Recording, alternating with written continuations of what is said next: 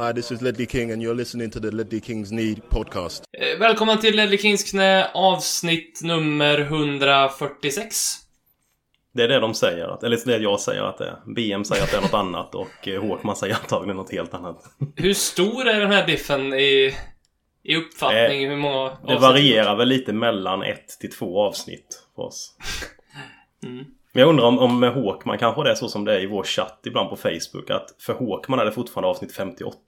För det är så när vi, så fort vi skriver något i den chatten så tar det ungefär Vi andra hinner gå tre ämnen innan Håkman läser det ämnet vi pratade om för två dagar sedan. Han måste sitta så här och han läser och så börjar han skriva något som han tycker är jättekul, så skriver han så tar det så lång tid. Och sen så när han tittar igen precis innan jag trycker på sen så är vi någon helt annanstans i diskussionen så... äh, så får han sudda allting bara så här. Och så typ trycker han fel och så råkar skicka halva meddelandet han skrev. Ja. Eh, Som ni hör så är det ett Ledley Kings knä idag som är eh, bemannat av mig, Robin, och eh, på andra sidan Atlanten, Robert Folin. Dags att hämta hem det ännu en gång. För jo, du vet ju hur det slutar varje gång vinden vänder om. Det spelar väl ingen roll, håller du finger långt. Alla de minne får, de är ett minne blått. Det här är ingen blå grej som rent spontant blir omtalat på något omslag som Heidi Montage Eller Spencer Pratt, är nog den endaste svenska MC'n som har en känsla för rap. Så hey! släng upp en hand om du känner vad som sägs. Är nu en podcast? Coming your way. Så ge mig femman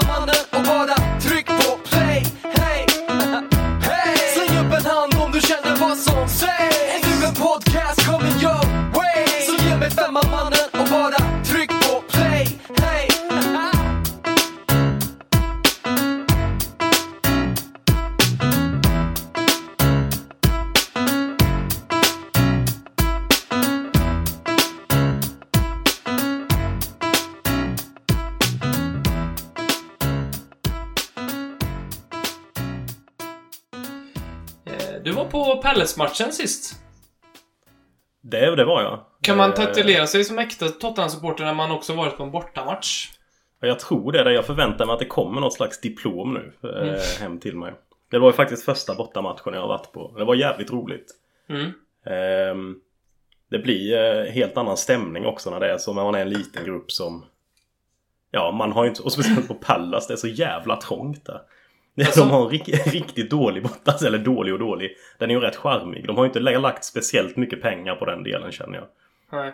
De ska rusta upp en kortsida tror jag det var och det lär ju knappast vara den här del, den delen av arenan de kommer rusta upp. Är eh, borta... Klacken är på långsidan på Sellers Park, va? Ja, den är Mm. uppe i ena hörnet. Det känns ju, det känns ju nästan... Det, det är nästan osportsligt att göra så. Eller? Det är så, så, på, så på Villa Park också, tror jag. Vad för mig? Ja, och sen så hamnade jag då hamnade rätt högt upp med så man såg ju knappt eh, Vilket ju är fine, alltså det var ju för jag var ute sent och fick biljetten. Mm. Men så man såg ju knappt inte längst bort. Så det, den högerkanten som Aurier flankerade på första halvleken, det såg jag knappt vad han gjorde där. Jag förstod att han hade problem med inkasten. Ja. Ja, men... eh, ska vi snabbt beröra den här Palace-matchen då? Vi, vi kan väl börja med eh, elefanten i rummet, eh, Serge Aurier. Det, han är ju... Eh, är han syndabock, eller är han... Eh, ja, vad ska man säga? Felaktigt utpekad som syndabock? Han är ju någon slags mångfacetterad konstnär känner jag. Han gör ju lite allt möjligt i... Eh, eh, Och ofta inom, inom loppet av liksom två minuter. Det är inte många som kan skryta om ett hattrick i fel inkast. nej, nej, det är faktiskt... eh, Men hur var det? För jag har inte sett de situationerna. Jag bara förstod att det var det som hände och alla undrade vad fan han höll på med. Men Ja, Hur såg det ut på- Det, det, det är tre fela, felaktiga inkast. Det, Okej, det det är är inget snack om. det. Ja, ja. Det, så, så det är inte bara en anal domare liksom som... eh, Nej, nej. Alltså det är liksom... första gången han gör det så är det så här, så jävla typiskt Aurier, tänker man. Så här, det här händer ju väldigt sällan. Det, var, det känns som att det var Kyle Walker som gjorde det sist. Eh, jag tror fan det var det också. Och sen så, om inte Cissoko kanske. Sen när han gör det igen så för jävla typiskt Aurier. Och sen, man, man, slut, man har slutat bli förvånad första gången, om du förstår.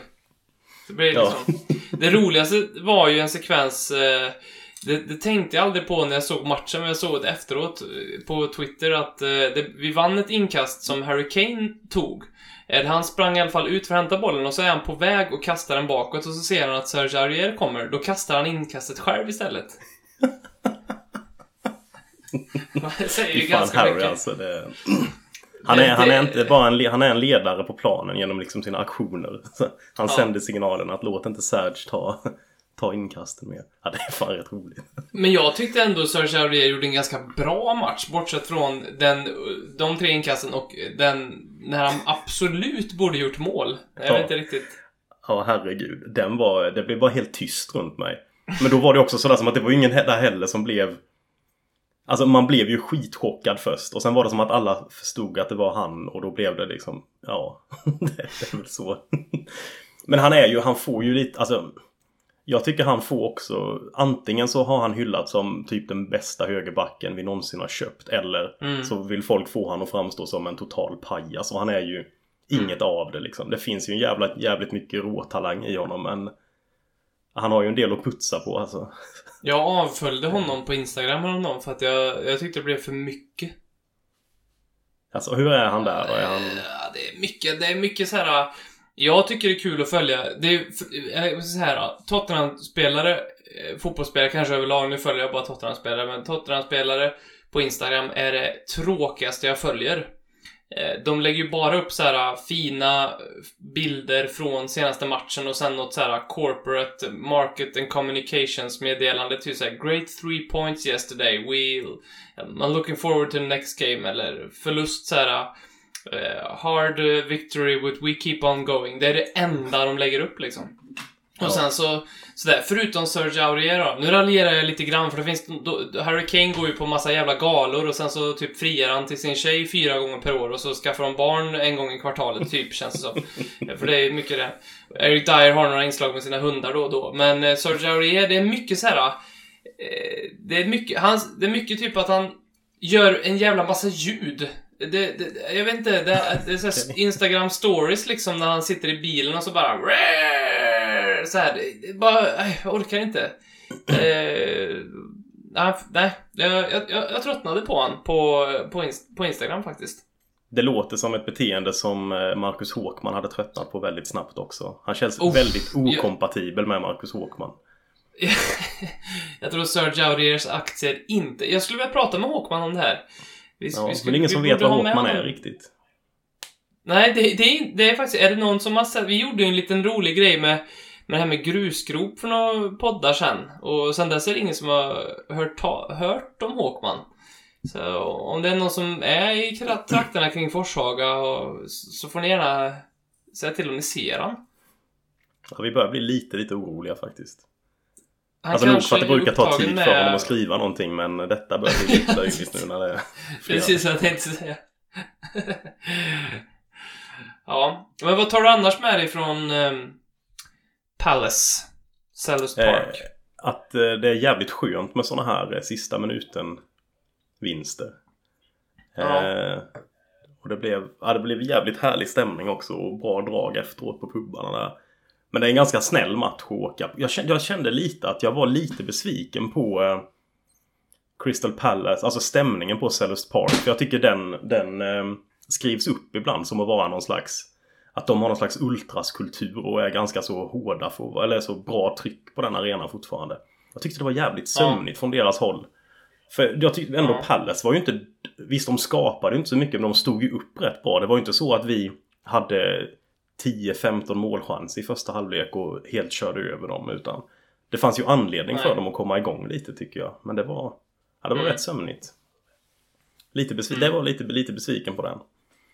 Men var du besviken på läktarkulturen ur ett Crystal Palace-perspektiv eller ur ett läktarkulturperspektiv i stort?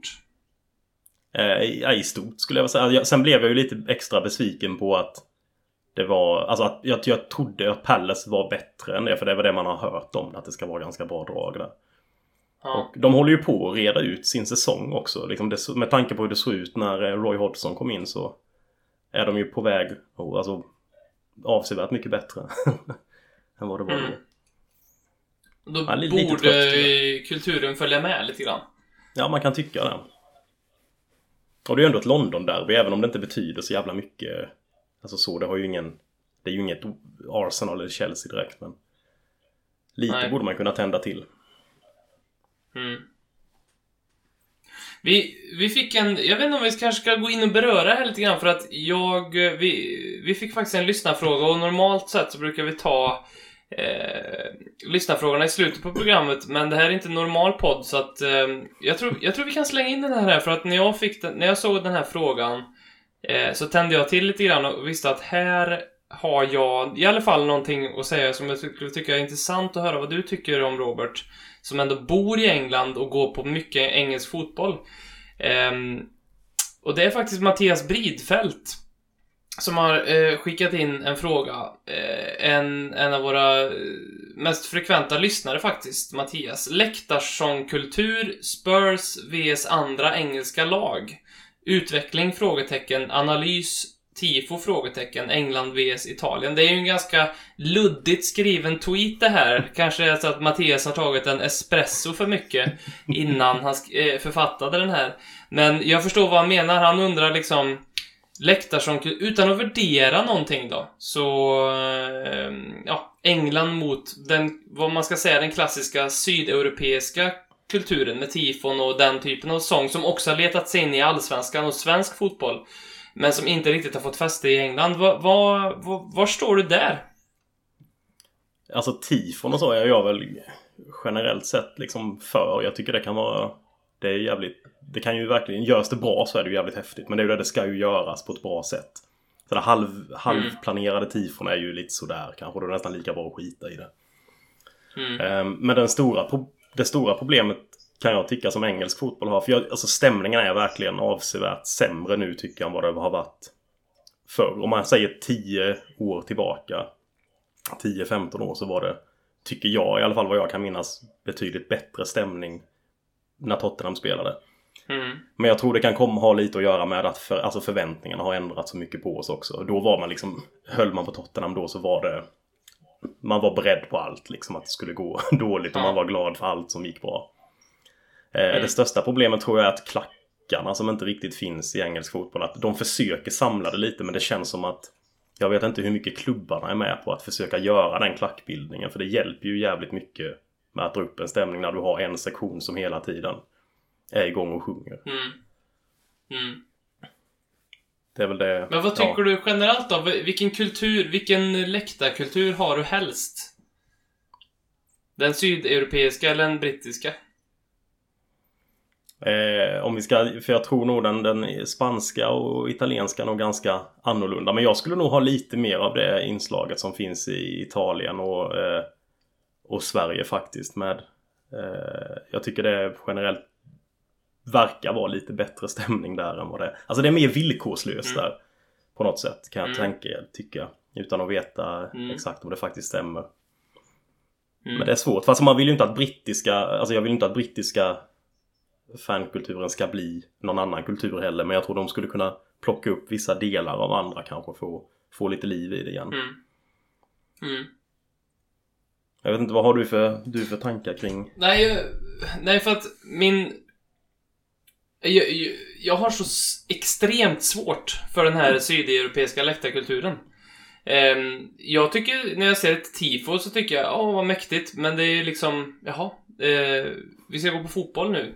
Eh, det är jättehäftigt. Det är liksom, när jag ser Dortmund och grejerna och så här, ja, ja, vad, vad häftigt, men för mig har det absolut noll procent med fotboll att göra. Ehm, för mig då, jag vet att det skiljer sig från väldigt många. Sen så tycker jag att du har väldigt rätt i att den är mer villkorslös. Eh, Den sydeuropeiska kulturen, för att det är ju, man sjunger ju hela tiden. Mm. Eh, Men jag tycker att den stora skillnaden för mig är att, och jag håller med om att brittisk läktarkultur verkligen är någon väldigt mycket sämre nu än bara för några år sedan. Och det märker man ju till och med när man tittar på TV. Så märker man ju att det är dystert liksom. Och det, den tråkiga sanningen är väl att vi är på väg mot en ännu, ännu sämre kultur. Om inte det kommer bli liksom mer eh, utrymme till ståplats på brittiska fotbollsarenor. Ehm, men det som jag gillar med brittisk kultur är att liksom jag tycker aldrig att det kan riktigt bli den där stämningen som för, för britter, eh, eller den brittiska kulturen, går på en fotbollsmatch och sjunger om, om, om spelare när de har gjort någonting, eller de sjunger, eller skrattar eller hånar när det har hänt någonting. Det är alltid som en respons på det som händer hela tiden. De tittar på fotbollen på ett annat sätt. Eh, Medan den sydeuropeiska, det är liksom typ 10 ramsor som rullar och en hejaklacksledare som kör dem om och om igen. Och de, de, jag tänker på varje gång typ de släpper in ett mål så bara fortsätter de precis som vanligt liksom så här, bara maler på. Medan då står ju britterna så här och skriker 'fuck you wanker' och så här och, och, och sådär. Och det blir lite mera liksom, känslorna är lite mer direkta. Eh, och det gillar jag lite mer. Sen så tycker jag att man, men det är ju rent liksom, men jag tycker att man sjunger mer i England. Man sjunger, det är mer ramsor i sydeuropeisk och svensk kultur. Det är mer att man, det är nästan som att man man, man, man, man, man gör sin röst lite mörkare och bara lite mer så. Medan i England är det lite mera sång. Och det gillar jag bara rent på ett personligt plan lite mer. Um, sen har jag väldigt mycket att säga om alla de här Stone Island-tröjorna. Att man ska gömma sig bakom en balaklava eller en eh, hals. Det tycker jag är så fruktansvärt fånigt. Eh, och, eh, alltså, något, jag- och det tycker jag för att jag inte kan identifiera mig med det själv. Jag förstår liksom inte vad är syftet någonstans. Eh, och varje gång jag ser det så tycker jag det är töntigt. Och nu riskerar vi att tappa typ 175 lyssnare. Eh, om vi ens hade så många. Eh, eller jag i alla fall riskerar att tappa så många. Men, men jag tycker så. Eh, jag gillar det inte. Nej, jag har, också, jag har också väldigt svårt för den delen av eh, Vilket jag inte riktigt vet hur det är i Europa annars men det man kan se av ibland i Sverige liksom med det här eh, Ja, maskeringen och det finns en lite mer Mm. Alltså mer nästan romantisering kring våldet i rivaliteten som jag tycker blir Alltså det tycker jag bara är töntigt eh, Den Ja. delen Ehm, men eh, du har en bra poäng i det att eh, den brittiska läktarkulturen nog är, är ju mer eh, De liksom reagerar på vad som händer på planen. Nackdelen i den är ju när det inte händer så mycket för då märker du ju verkligen det. Då är det ju liksom suck och stön och Ja. för Ja. helvete. Och så är det tyst. Det är ju verkligen tyst Ja. liksom. Nej, och då Plus att kan jag tänka det- ibland det- det hade varit rätt skönt att ha någon dåre som bara stod och rullade en ramsa för att ha igång någonting. Ja. Men, eh, Ja men exakt. Och det är väl där vi kanske får se Crystal Palace som ett litet... Eh, li, något litet positivt, för de har ju den här trumman. Och jag, jag, jag har kommit till terms med att jag, jag, jag accepterar den. Jag tycker att det är okej. Eh, men Ja, det, det- det, känns lite problemet- som att de här fansen kan gå på en hel match och sen så kommer de ut och så har de ingen aning om resultatet eller vad som hände i matchen men, men de liksom, de har bara varit en grupp som har stått och brölat ihop liksom och då, det blir för mig något så främmande. Ehm, men det, man, ja. Nej, det, det är också... Jag håller med. Jag, jag kan inte heller riktigt... eh, Jag sjunger gärna, eller, alltså, eller är med på, på sånger hela matchen. Mm. Men jag vill ju inte att det ska gå ut över att följa med på fotbollen. Jag har liksom svårt nog att följa med på fotbollen ändå när jag är live. För det blir så mycket... Alltså man lever så mycket så i nuet och det som händer. Ja, det också. Men... och det hade hjälpt ju inte. Men... eh, Att man är så inne i det som händer just nu så man glömmer ju bort det som hände i början på matchen sen. Det är svårt att få ett hel, ja. Eh, alltså en helhetsblick över matchen när man är på plats. Mm. Men jag tycker definitivt något för det, för det blir ju väldigt... Eh... Men sen är det ju lite, alltså britterna vill ju ha... De är ju fortfarande jävligt inne på, alltså... Och det är, det är väl alla fans, men än mer här att man ska kämpa. Och det ska gå fort, Mm. helst. Mm. Skitsamma ju om det liksom är det smarta för, för taktiskt sett i matchen, det skiter de ju i. De vill ju ha fart och... Och den tänker jag ibland med, det är ju en av de vanligaste grejerna som jag reagerar på, att folk skriker på, eh, på läktarna när man är där. Det är så forward! Som att spelarna Mm. inte vet om att, de ska, att det är där framme målet är. Utan att de Ja. liksom bara står och tänker, vad, vad fan är liksom målet? Ja. Men de vill ju verkligen det. det är liksom, den ska ju ner dit på, till kortsidan. Eh, och det är ju det de bryr sig om. Och då, kan, då känns det som Det- att då kan de acceptera ett dåligt spel. Alltså så länge Ja. det bara går fort framåt. Sen om det går helt åt helvete hela tiden, det bryr de sig inte om. Men så länge man bara försöker få ner bollen dit. Ja. Och det blir ju ganska okompatibelt med lite kanske mer modernare fotbollsstil. Att du ska... Alltså som vi spelar ibland, vi håller i bollen mycket och vi bryter ner dem långsamt. Mm. Och Mm. det, Och herregud, som Vies Boa spelade, det var, så, det var så många britter där som... eh, som fick en existentiell kris när de satt på och kollade på Tottenham när det stod 0-0 i 82 och vi, inte, vi hade inte riktigt än skapat vår första målchans utan vi rullade i, bollen i backlinjen liksom. Ja, vi väntade på att Bale skulle få det där skottläget. Ja. Men och det finns ju samtidigt ingen heller... Det, det, det slår mig ju att det känns... Ju mer jag tänker på det att britterna som kollar på fotboll känns som en bunt... Eh, så, lite, lite så här IQ-befriade, semifulla eh, individer som är där för att bli underhållna. För att det finns ju ingen annanstans i världen, fotbollsmässigt sett, där eh, det kan vråla så mycket, eller få, man kan få så mycket energi från publiken bara av ett inkast. Mm. Alltså, Nej, ibland... Alltså ibland när, man vin, när laget vinner ett inkast eller när någon, eller en back gör typ pressar bra så att han vinner ett inkast. Det kan bli sånt jävla tryck av en sån sak. Mm. Ja, typ någon pressar högt. Egentligen helt i onödan. Eh, Tränaren vill inte alls att han ska vara där och pressa. Men han får som du säger ett inkast på offensiv planhalva. Ja. Aaron det, det finns ju ingen publik i världen som älskar det så mycket som de liksom. Nej, de älskar det. Aaron Lennon var ju en perfekt spelare för att få, den, få igång publiken på det sättet. Ja. Det var väl han som gjorde det under Villas Boas när Bale inte gjorde mål då. Så var det ju när Lennon bestämde sig för att springa och jaga en, ytterback.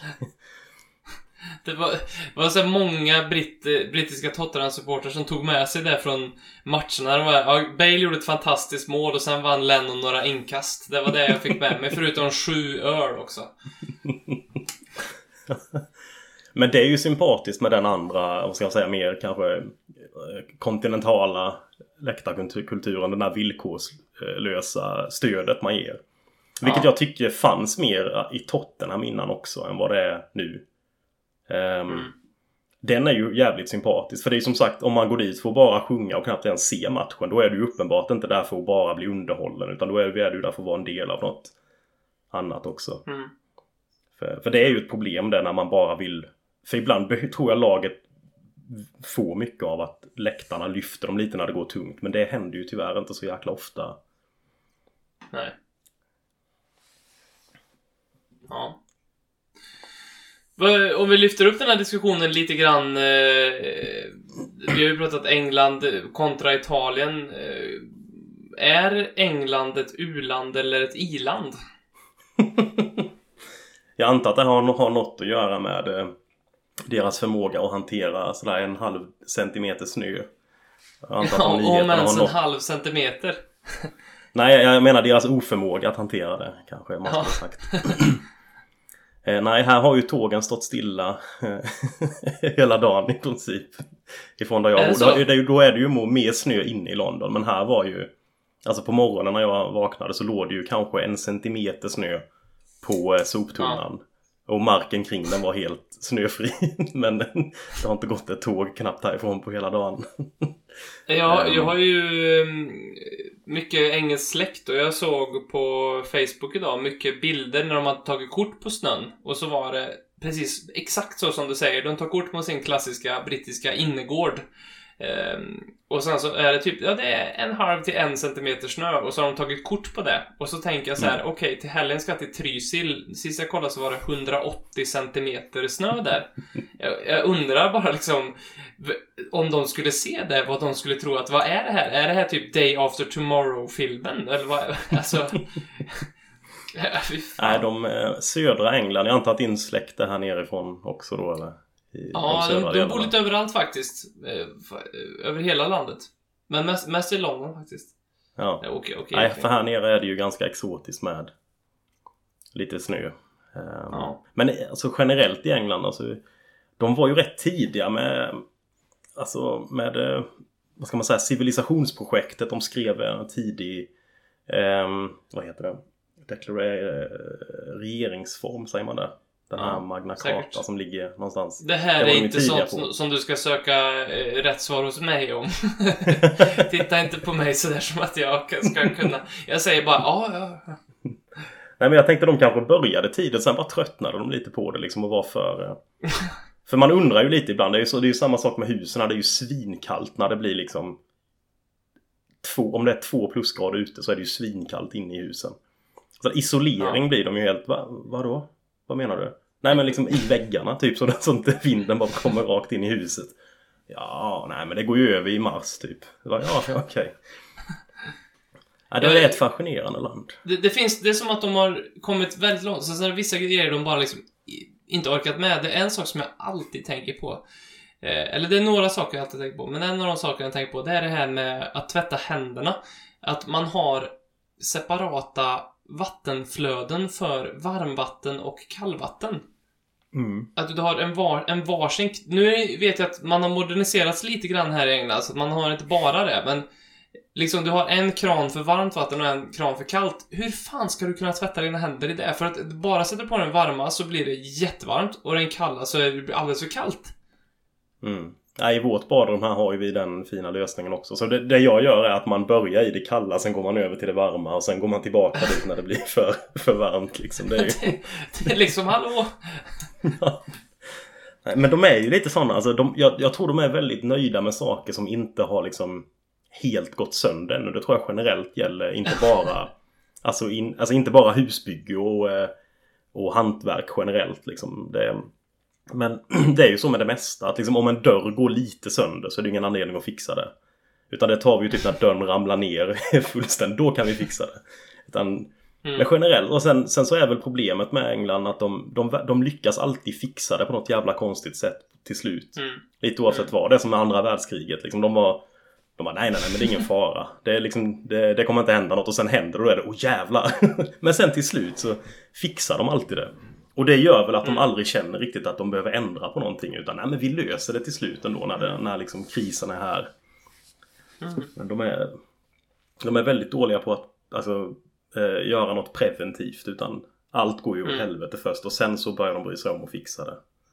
Alltså att man har gjort Gareth Southgate till förbundskapten, det säger ju allt.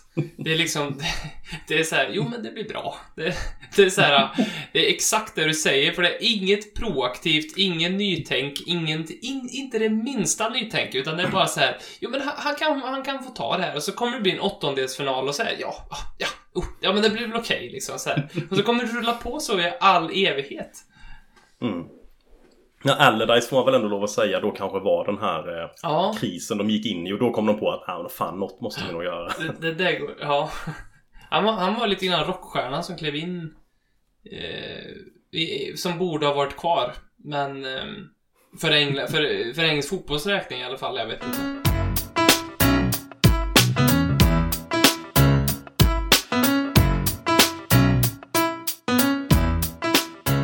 Du, eh, Toby Alderweireld har ju också som en en punkt att diskutera. Eh, det ryktas om att Tottenham har gett någon form av kontraktsförslag. Ett eh, slutgiltigt sådant.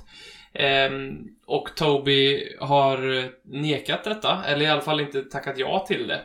Eh, vad, kan det ligga någon sanning i det här? Och om det gör det, vem är, vem är who's to blame? Är det Alderweireld som är en eh, pengakåt eh, eh, fotbollsspelare som vi hatar på grund av det? Eller är det Daniel Levy som är en snål eh, smålänning eh, i sammanhanget i alla fall, som vi hatar på grund av det? Var, vart, vart är vi någonstans här i kompassen?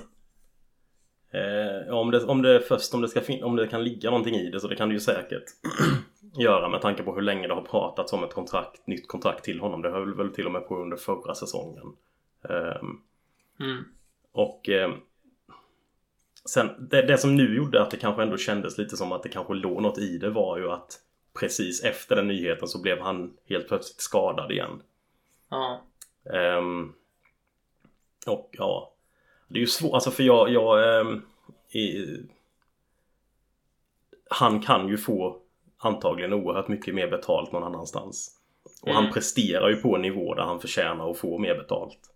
Mm. Men vad man kan ha läst av det som har skrivits så är det väl någonstans också att att eh, ja vi pratade om det förra podden tror jag att Kane, Kane ska ha högst betalt och då ska han få höjt så måste man höja andras kontrakt också. Mm. Eh, och sen ska man vara helt, ska man vara krass så är det ju kanske en bra ålder om det nu skulle stämma att de har bestämt sig för att försöka sälja honom i sommar för att få så mycket som möjligt för honom. Så är Mm. han ju fortfarande, han är väl 29 nu så att det är väl kanske då en bra och det är väl kanske sista chansen att få en rejäl summa för honom. Men å andra sidan så funkar han ju så jävla bra ihop med Vertongen. Mm. Eh, och det är ju svårt tror jag att ersätta honom. Eh, speciellt innanför den lönestrukturen vi har då. Mm. Ja, jag, vet, jag vet inte, vad tänker du om, om den situationen? Nej, alltså... Jag vet, jag, rent generellt så har jag tappat hoppet om alla de här fotbollsspelarna. För de, jag, någonstans, men det är väl bara för att jag inte tjänar de summorna, så tänker jag så här. Du tjänar redan 75 000 pund i veckan, din jävla idiot. Du, du behöver inte tjäna mer än så, för det, du behöver verkligen inte de där pengarna överhuvudtaget. Um, så att när, när jag lägger ifrån mig den tanken så, så förstår jag ju Toby att uh, eh, dels hans ålder, han, han skulle ju... United kommer ju, City kommer ju, alltså Chelsea kanske tyvärr, alltså all, de, de klubbarna kommer ju rycka igen. Bayern München kanske, jag vet inte, Real Madrid, de skulle ju rent krasst kunna rycka igen. Och Mm. då, då är det, det är liksom som i en film, det är liksom det sista äventyret på något vis liksom. Eh, och då kan han tjäna hur mycket pengar som helst på det. Eh, så att jag, han... Ja. Jag, jag förstår han till fullo.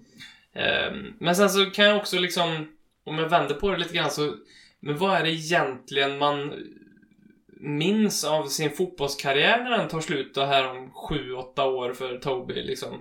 Är det, är det de där åren han typ hade en startplats i ett bra lag? Eller är det liksom resan han har gjort med Tottenham Hotspur? För jag tänker, stannar han och vi förstärker och vi får nya arena så det, det, det känns jävligt konstigt att säga, men the sky is the limit lite. Vi, det skulle kunna gå väldigt, väldigt bra. Ehm, Mm. så, och det är väl det som håller honom och ganska många andra kvar. Sen så, Mm. om det är så här, om det är så som jag läste här nu då, att eh, Tottenham har gett han ett förslag på 115 till 120 000 pund i veckan, men han vill ha 150. Eh, då, då tycker jag så här, Daniel Levy, nu betalar du det här för i helvete, för att det är, det är 30 000 pund som, som, som skiljer åt mot att vi kanske måste sälja han och ersätta. Och det är alltid en jävla chansning att köpa en mittback. Ehm, och för att det ska vara någon i hans nivå så måste vi ändå betala runt en, typ den lönen vi har för Aldeveir idag. Så varför, varför bara liksom inte tar vi bort den transfersumma pengarna heter beräkningen och bara förlänger med han liksom. Det, det kan, det, Eh, nej, där tycker jag faktiskt att Levi som har, som har, varit, har skött, som jag tycker får oförtjänt mycket kritik, han har ju skött Tottenham, om man tittar på det, om man zoomar ut lite grann och tittar på det i ett längre perspektiv, fruktansvärt bra. Eh, ekonomiskt och vad han har lett klubben till en stabil, ö, liksom så. Eh, även om man supporter kan tycka att vi borde vinna ligan varje år, eller sådär, så, så har det ändå gått bättre. Då tycker jag så här, ja, men chansa här nu då en gång bara. Ge han det där kontraktet, även om det strider mot vår lönepolicy i stort liksom. Och se vad som händer. Ja, jag, jag håller med dig på Eh. båda grejerna där. Både där att Levi har ju gjort ett fantastiskt jävla jobb med Tottenham. Ehm, men också det med Alderweireld. Och, och det är ju i det här läget vi är i nu så är det ju, vi ska flytta in i en ny arena. Vi har varit nu, detta blir ju egentligen tredje säsongen förhoppningsvis i rad där vi är Alltså där vi ändå är med uppe på topp. Alltså ja, de tidigare säsongerna har det ju till och med varit första platsen. Vi har kunnat vara uppe och alltså ha slagläge på, eller ha liksom eh, inom distans i alla fall. Nu är ju detta ett speciellt år. Men vi har ju etablerat oss där uppe också och han har ju varit en del i det varenda säsong. Och eh, ja, det är som du säger, det är ju en jävla chansning att då bara skicka honom och sen tänka ja ja, vi, vi tar in någon annan. Och sen är det det folk har sagt att, man, att vi har klarat oss bra utan honom. Alltså vi har ju klarat oss men det hade ju varit Det hade ju antagligen varit bättre om han hade varit med också. Mm. I början när han försvann så var det ju rätt så skakigt ändå i ett par matcher. Innan det satt sig. Nu ser det ju ganska bra ut utan honom men det är ju en jävla fin spelare att få in igen. Så jag, jag tycker också det. Jag, jag blir väldigt ledsen om han försvinner eh, i sommar. Mm. Ehm, ja. Men sen är det klart, så du kan ju Ja Du kan ju väga det åt båda hållen. Det finns ju både, alltså det finns ju, man kan ju ha viss förståelse för att Tottenham då nog ska vara så cyniska rent pengamässigt att det är nu man ska skicka honom men det sportsliga med det som kan komma om han stannar är ju värt rätt mycket också. Mm. Ja. Det känns ju lite sådär att stå utan Johan Vertongen och Toby Alderweireld mot Rochdale nu eh, imorgon, tycker jag. Ja, det blir svårt. Eh, Jag vet inte vad om vi kan, men klart spela Sissoko så går det nog ändå. Han, eh, han, Nej men på riktigt. Tänk att ha Juan Foyt och Davinson Sa- Sanchez. De är ju rätt bra när de är bra, men de har ju en extrem förmåga att göra misstag och eh, sådär när de... Eh, när det inte så. Och det, det, mot Rochdale är ju, det är ju sånt man åker ut på, för de kommer ju vara taggade till tänderna. Ja, det såg man ju inte minst när vi mötte dem borta. De var ju Ja. riktigt, riktigt taggade på den Ja. matchen. Ja. Och i deras fall så är det ju också så att få komma till Wembley är ju inte helt osannolikt att det är enda gången de får, Ja. får åka dit, de spelarna. Ehm, nej, visst. Och de två har ju också lite sådär... ja, vi kanske spelar Ser- Serge Auri- Aurier också och då, då blir det ju ordning och reda i backlinjen. Fantastisk, innan vi lämnar Wembley där, fantastisk eh, stat eh, som kom ut eh, efter det att Arsenal förlorade eh, ligacupfinalen mot City med 3-0 var att Arsenal har förlorat på Wembley tre gånger den här säsongen och Tottenham två. Arsenal har spelat tre matcher på Wembley den här säsongen och Tottenham har spelat, nu vet jag kommer inte ihåg hur många det var, men det var, vi har väl spelat 17, 18, 20 matcher på, på Wembley. Underbar statistik. Eh, även om, a, a, a, som, som den fotbollsfanet man är så även tycker man ju att det där är, när, det- när det går, när det sån statistik är negativ för Tottenham så tycker man att den är bara blaha, men här, här var den lite god ändå. Ska vi runda av med lite eh, lyssnarfrågor här? ja, visst. Eh, vi har fått faktiskt två frågor lite på samma ämne. Swedspur skriver så här. Eh, Dali Ali och att vara opetbar. Är, är det lite så? Känner du, förstår du, kan du sympatisera med den tanken? Du menar att eh, hur det skulle... Hur... Varför Ali aldrig blir petad? Eller Ja, han... precis. Är Ali opetbar? Nej, alltså man tycker ju inte att han borde vara det egentligen och det är ju flera gånger Det finns ju någon grej med honom då ändå och jag tror Pochettino Det är eller antagligen därför han inte petar honom att De matcherna när Ali startar och man tänker så Fan, Son borde ju startat istället. Det är nästan Mm. alltid att Ali gör mål då känns det som. Han kan Mm. vara helt bedrövlig men han gör ändå Eller nästan osynlig men han gör ju ändå målen. Och Mm. han har ju någon sån här it-faktor. Eller vad man ska säga. Ali. Som Han kan ju gå och vara nästan Ja, osynlig en hel match och sen gör han något briljant som gör att vi vinner matchen. Ja. Och det är väl den faktorn han vill ha med. Ja. Alltså, det, kan, det kan inte vara något, det kan inte ligga någonting... Eh, eh, för, för jag upplever ju inte Dali Alli som en sån som äger omklädningsrummet. Eh, alltså som... Där Pochettino tar en kalkylerad risk med att så här, men om jag, om jag byter ut honom så, så kommer han bli bebis och grina och få med sig truppen och vara ledsen. Jag, jag, det känns inte riktigt så. Jag vet inte. Nej. Nej, det tycker inte jag heller. Frågan är ju om han gör det av någon anledning för att han känner att han vill ge Ali det förtroendet för att han tror han växer med det mer och veta Mm. att liksom att han känner att han behöver ha en om han vet att jag alltid litar på honom så kommer han prestera bättre på sikt. Mm. Än om han behöver oroa sig för att vara in och ut varje gång han försöker på något spektakulärt som kanske gör att han ser idiotisk ut så plockar jag av honom. Ehm, Mm. Jag tror nog snarare det är någon sån sak än att det är som du säger att han skulle orsaka något liksom. Jag tror inte, jag tror ju ärligt talat de andra i omklädningsrummet mest skrattar åt honom om han skulle börja. Nej, det känns lite så. Och sen så tror jag också att det finns en faktor i det som Dali Alli är. Han är ju lite ett varumärke. Alltså jag tror ju att Pochettino uppmanar Dali Alli att fortsätta filma som bara attans. Alltså jag tror verkligen det. För att det... Ju mer han kommer göra det, han kommer få så mycket skit, men han kommer att vinna straffar och det sätter sig i huvudet på försvararna.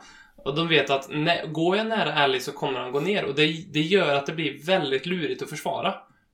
Mm. Eh, Så jag, jag tror att Pochettino backar Ali alla dagar i veckan mot att simulera. Så man, vi, vi får väl ändå säga att han gör det ibland. Ja det gör han ju Det är Hur var det med den nu mot Pallas? Vi har inte sett den i efterhand. Det var väl någon situation där, där han... Jo, men det, det är en... Det är en eh, det, jag, jag antar att du tänker på den när han går ner innan han krockar med Hennessy. Ja det var, det var kanske det. För jag såg inte Ja. vad som... Alltså jag såg inte riktigt vad det var Nej. som hände där. Så jag har inte sett den i efterhand heller. För det blev ju ett jävla liv då på en del. Det var en av få Ja, gånger och Pallas det- publiken vaknade till. Och... Ja, och det är ju så här. Det är ju så att han, han kan ju hoppa över Wayne Hennessy där väldigt lätt. Eh, Mm. i den situationen. Eh, sen är det så att jag tror att sju av tio Premier League-anfallare hade gjort exakt så som Dele Alli hade gjort i den situationen. Eh, just för att det är Dele Alli som gör det den här gången så blir det en grej. Och eh, alltså, så, och då blir det ju direkt, i mina ögon, är det så irrelevant att diskutera det liksom. Ehm, för för det, är- det är inte... Alltså det här händer i princip i varje match. Som den Mm. typen av, eh, av simuleringar. Eh, nu har Dele Alli gjort några som har varit lite mer key och han är ju en om, om, om Dele Alli skulle spela i Arsenal så är han ju en avskyvärd personlighet på det här sättet. För han är ju arrogant och han gör ju bort spelare och han är ju så liksom nonchig och kaxig på det här sättet så att man... Han är ju väldigt lätt att hata. Liksom. Mm. Och då blir det ju nästan ännu viktigare att vi och Pochettino står upp för honom. Liksom. Han är ju Ja, vår, men vårt rövhål ändå. ja. Det är ju viktigt Precis. att stå upp för dem. Eh, precis. Det, det är ju någon, en tanke som jag har haft många gånger i mitt huvud just med... För mig är den, den, det är många fotbollsspelare jag verkligen avskyr. Väldigt många. Och väldigt många bara på grund av att de har spelat i Arsenal. Men det finns en, och det är Luis Suarez. Det är en sån spelare som... Jag, jag avskyr han så fruktansvärt mycket. Eh, jag, kan, jag kan inte se på han. Eh, och jag tänker, om, hur hade jag känt om han spelade i Tottenham? Han... ehm, filmningarna är en sak, men allt det här med att han biter och det här med rasistgrejerna och det här konstanta, verkligen fusket. Jag vet inte om du såg det här han gjorde häromdagen i, i, när, han ville bli, när han ville få ett gult kort. Eh, för att han skulle Då bli när han avstängd. halvdog eller?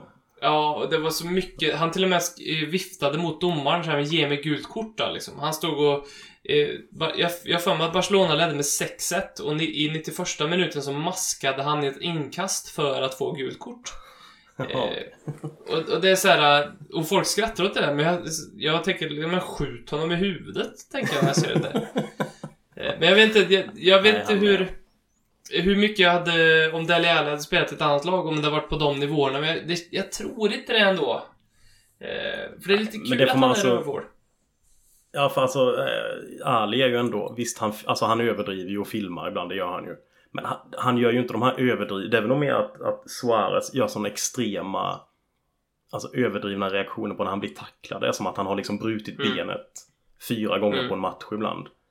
Det är ju den delen som gör det så jävla... För jag kan köpa det och jag fattar anfallare ibland att man man lägger sig ner för att det är din enda chans att få något för det. Liksom, du kan bli Mm. dragen i tröjan och småsparkad på och du får inget med dig om du inte ramlar då. Och det är ju egentligen, det är ju inte anfallarnas fel.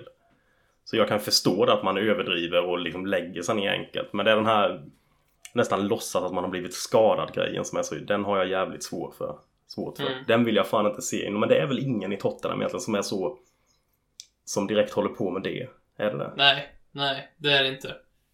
Det tycker jag inte. Dele Alli simulerar, men han, han är ju inte, låtsas ju inte skadad och sen i sekvensen senare så springer han för glatta livet liksom. Nej. Nej, där går nog ändå någon slags gräns för det tror jag. Förstärkandet. Ja. När det börjar gälla sånt så är, då börjar det bli för mycket tycker jag. Jag, jag vill minnas det absolut vidrigaste, och det var även första gången jag stötte på Suarez på det sättet, det var ju i VM. Eh, nu minns jag det här på ett sätt, men jag tror också att det var så här. det var väl Uruguay mot Ghana i någon form, kan det varit kvartsfinal? Ja, ja, ja, Eh, ja visst. Ja. Och så räddar han ett skott på, med händerna på mållinjen. Han är jättemedveten om vad han gör och får ju rött kort och det blir straff. Och så missar väl Ghana den straffen. Mm. Eh, och så går Uruguay vidare och han springer in på plan och firar som en besatt. Ehm, och jag tycker liksom, men du har ju fuskat så in i helvete. Alltså vart, vart är ens, vart är din skam? Vart, vart, vart är liksom... ehm, ja, det, det sa allt på något vis. Nej, det är ganska... Eh, ja, den är svår. Å andra sidan, han, han vet ju vad han gör när han tar det röda så han känner väl att jag tar det nu för att vi ska Ja. ha en chans. Annars är vi ute. Men det, visst, det är ju osympatiskt som fan och alltså, överdrivet fira där för du har ju... Ja. Jag, förstår fullständigt din, eh, ditt problem med honom. Det började, började där. Men eh, vi ska avrunda här, men vi har eh, eh, Barry Stanton. Har du, vet, du vem det är? Eh, nej, det tror jag Nej. inte. Det, det, var, det var Simon Finne som eh, som ville att vi skulle prata om honom. Barry Stanton. Men, men jag kan tyvärr inte göra det för att jag känner inte. Vem är det egentligen? Vi får kolla. Ja. Vem är han? Jag... ehm, Jaha, det är han. Det är någon britt på Twitter som... Eh, jag tror jag vet vem det är. Ja. Det är lite Okej, oklart det om det är ett... eh, Parodikontot ja. Ja, det måste vara en parodigubbe va? Det kan ju inte Mm. vara allt på allvar.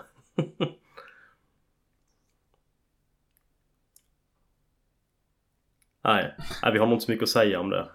Tror jag. Nej, vi, mer än att vi på. hej, jag hej, Jag kan säga att jag, jag, jag hejar lite på Barry för jag ser att den senaste tweeten han har skrivit är eh, en tweet till eh, Jesse Lingard. s- som Jesse Lingard har tagit en bild i Milan när han står på ett torg och, och gör sin äckliga dans och så har han ett par såna här jeans med väldigt mycket hål i och då skriver Barry Stanton att eh, Glad the pigeons ripped your jeans. Eh, tyckte jag var bra skrivet faktiskt. Så det, det har vi att säga om Barry Stanton. Sista frågan som får runda av det här avsnittet då, Robert. eh, Det är från Sverker Otterström. Hur ehm, kan vi få in Can't Smile Without You som sång på White Hart Lane? Du som har varit, eller White Hart Lane, Wembley. Men sjungs den? Eh, jag har nog nästan, jag tror aldrig jag har hört den inne på... Jo, den, jo fan, jag, fan vet om den inte sjöngs någon gång eh, den sista matchen på White Hart Lane mot Manchester United. Vill jag minnas Okej. att den Mm. gick en liten vända i alla fall. Eh, annars så har jag nog bara hört den på puben Mm. innan matchen. Eh, och sen på någon sån här... De här Fighting Cock hade ju att man åkte, gick på ungdomsmatcher och eh, Mm. bildade en liten klack för att sjunga för dem. Då tror jag den har varit uppe någon Mm. gång också. Ja, jag vet inte för den känns ju som en som en rätt uppenbar låt att försöka få in. För det är ju lite, det är ju bara vi som har den. Ja. Eh, och, men det, är, det, det bästa borde väl vara att man börjar med den på bortaplan för där är det ju lättare att få igång grejer. Mm. Och sen hoppas att den till slut liksom kommer in på nya White Hart Lane. När är nästa, vilken är nästa Tottenham-match du ska gå på? Eh, jag tror jag ska gå på Huddersfield nu på lördag. Ja. Kan du inte försöka? Eh, Den kommer inte sändas eh, troligtvis för oss. Det låter som en klock, klockan fyra match som, Ja, kom, som via, via Hitler väljer bort. Men eh, kan du inte prova ändå? Jag kan försöka. Eh, uppe från min, eh, från min... Jag sitter uppe på tredje etaget så det är inte alltid vi som drar igång sångerna direkt men jag kan försöka. Ja. Nej, för jag tycker med det. Jag tycker det är en låt som verkligen borde sjungas. För det är ju något fint att ha Ja. dem som är lite mer än att bara att det bara är fem ord i dem liksom. Utan att det är en faktisk sång Mm. man drar. Och Om inte så får ju det väl bara- bli näst man lyckas åka på en bortamatch. Men jag vet inte när det blir. Men jag tycker det kan vara lite grann ett uppdrag så kan du ta åt dig all äran när det händer. När det väl Eh, händer. Jag tycker ju, för varje gång eh, jag hör den här eh, Star Wars-låten så vart i helvete kommer den ifrån? Varför har vi den? Det är jättekonstigt tycker jag. Det är inget fel på den i sig, men, men det, jag tycker det är varje gång, det, jag tycker inte alls att den funkar heller. Inne på White Hart Lane när den här kommer igång och jag, jag tycker liksom inte det är någon, nej jag vet inte. Det är nästan oseriöst. Det är lite konstigt hur länge den har hängt med också. Ja. För den har ju varit där i rätt många år nu. Mm. Ja, Jag vet inte alls var, var den har kommit ifrån. Nej, jag håller med om att den är rätt märklig. Man har ju vant sig vid den nu och inte tän- tänker riktigt på Ja. vad det är för någonting. Nej. Det är liksom bara något som ska ur vägen innan. Ja. Där hade man kunnat vara så mycket, mycket, mycket bättre låtar. Alltså till och med Glory Glory Tottenham Hotspur hade ju varit bättre där. Eh, Ja. Än den. Vi... Eh, vi ska tacka för oss. Har du Tack någonting avslutande om eh, podden? Om dagens podd? Eh, nej, jag känner så att varje gång efter podden så kommer jag på att det är saker jag skulle ha sagt som jag glömt bort. Så jag antar att det kommer bli samma grej Ja. här också. Ja, just det! Jag minns att jag, jag fick för mig för ett tag sedan att vi skulle göra den här... Eh, vad hette, hette den? Ni, ni hade typ Ledley Kings eh, Cup eller någonting. Den här LKK Cup. Någon slags Ja, quiztävling ni hade. ja. För, försöka eh, skissa på något nytt upplägg för det. Men jag skrev Mm. en tweet om det, sen har jag helt glömt bort det. Så jag har inte gjort någonting för det. Och jag tror inte någon har hört av sig heller om att de vill vara med i Vi, det. Så vi jag kanske har typ ganska... tusen svarare på mejlen. Så nu måste gå igenom. Jag får hoppas det. Det Ja. såg väldigt lugnt ut sist jag var inne och tittade. Men frågan är om det är någon som tycker att det... Men jag hade tänkt då skulle vi köra någon slags så en mot en. Alltså mer utslagstävling på det för att få lite mer Mm. speed på det. Men jag vet inte. Vi får, slä, vi får slänga in något fett pris så att folk vill vara med. Typ en biljett eller Mm. någonting. Ja. Vi, då kan ju alla som lyssnar på det här ta, ta till sig det och veta att ni har lyssnat på en ganska bra podd, men det var några grejer som vi efteråt kommer kom komma till att den hade, det finns liksom en annan podd som aldrig släpps, som spelas upp i vårat huvud efter varje podd. Och det är den som är den egentliga podden. Det är den ni går miste om. Ja, men eh, tack så mycket Robert. Eh, kör Ja, hårt tack på själv. Huddersfield. Jag ska ska jag försöka göra. kolla på någon darrig stream se ifall jag kan se den där jäveln på lördag. Gör så. Eh, Fortsätt vägra via Play. Det antar jag att du Ja. har bojkottat för typ 14 år sedan eller någonting. Ja, herregud. Den är... Jag är nästan så att jag skulle kunna göra en tatuering bara. Våga vägra... www. Våga vägra via play. Det är så nära. Bra. Tack så mycket. Tack för alla som har lyssnat. Tack Robert. Tack själv. Ja. Ajöken. Dags att hämta hem det ännu en gång. För jo, du vet ju hur det slutar varje gång vinden vänder om. Det spelar väl ingen roll, håller du finger långt? Alla de minne får, de är ett minne blått Det här är ingen blå grej som rent spontant blir omtalat på något omslag som Heidi Montage Eller Spencer Pratt, är nog den endaste svenska MC'n som har en känsla för rap Så hey! släng upp en hand om du känner vad som sägs Är nu en podcast coming your way. Så ge mig femman mannen